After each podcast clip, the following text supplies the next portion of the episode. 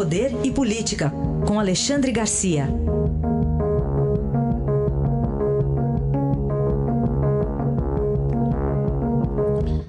Alexandre, bom dia.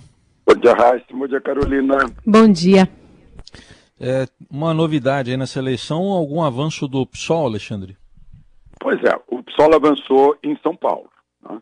Uh, em Belém já é conhecido, o Edmilson já foi uh, prefeito duas vezes e provavelmente vai votar, mas ele está no segundo turno. São Paulo, o PSOL está no segundo turno também. Agora, foi uma vitória que teve um, um, uma repercussão, dando a impressão assim que o PSOL virou grande partido. Né? Aí a gente vai ver, ele está em 27 lugar, em 30 partidos, uh, na eleição de vereadores. Elegeu apenas 89 vereadores entre 57 mil vereadores. Né? E, bom, e o PCdoB também teve essa participação da Manuela em Porto Alegre, que vai para segundo turno? E deu também a impressão de crescimento, quando na verdade o partido encolheu. Né? Em geral, os partidos de esquerda encolheram, os partidos tradicionais encolheram um pouco também, embora continuem grandes, né? e, e, o, e o, cent, o, chamado centrão, né? o que a gente chama de centrão, uma espécie de centro, um, um partido sem grandes definições ideológicas, esses partidos é que realmente ganharam a eleição. Né?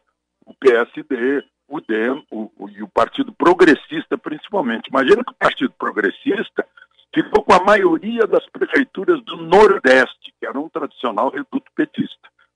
Então, no, no, no, na sedimentação dos resultados, passado aquela, aquele entusiasmo uh, do dia seguinte, a gente verifica realmente o que aconteceu com os partidos políticos na eleição de domingo.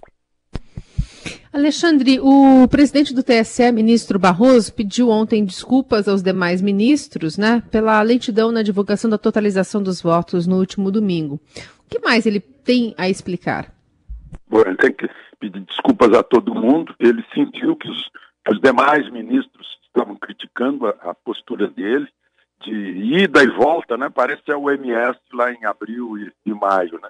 Vai e volta, aconteceu isso com o computador, não, mas não foi isso, foi aquilo.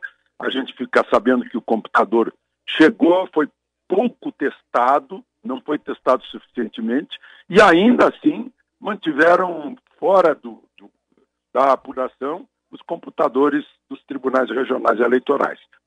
Mas não é só essa questão.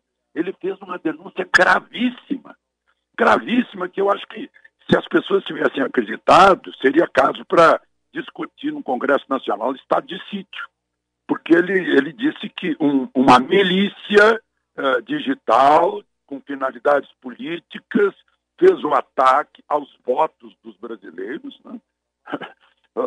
Meu Deus, a maior manifestação de uma democracia é o voto. E o, o voto sofreu ataque, segundo ele, uh, com vistas a implantar uma ditadura no Brasil. Meu Deus do céu, isso é gravíssimo.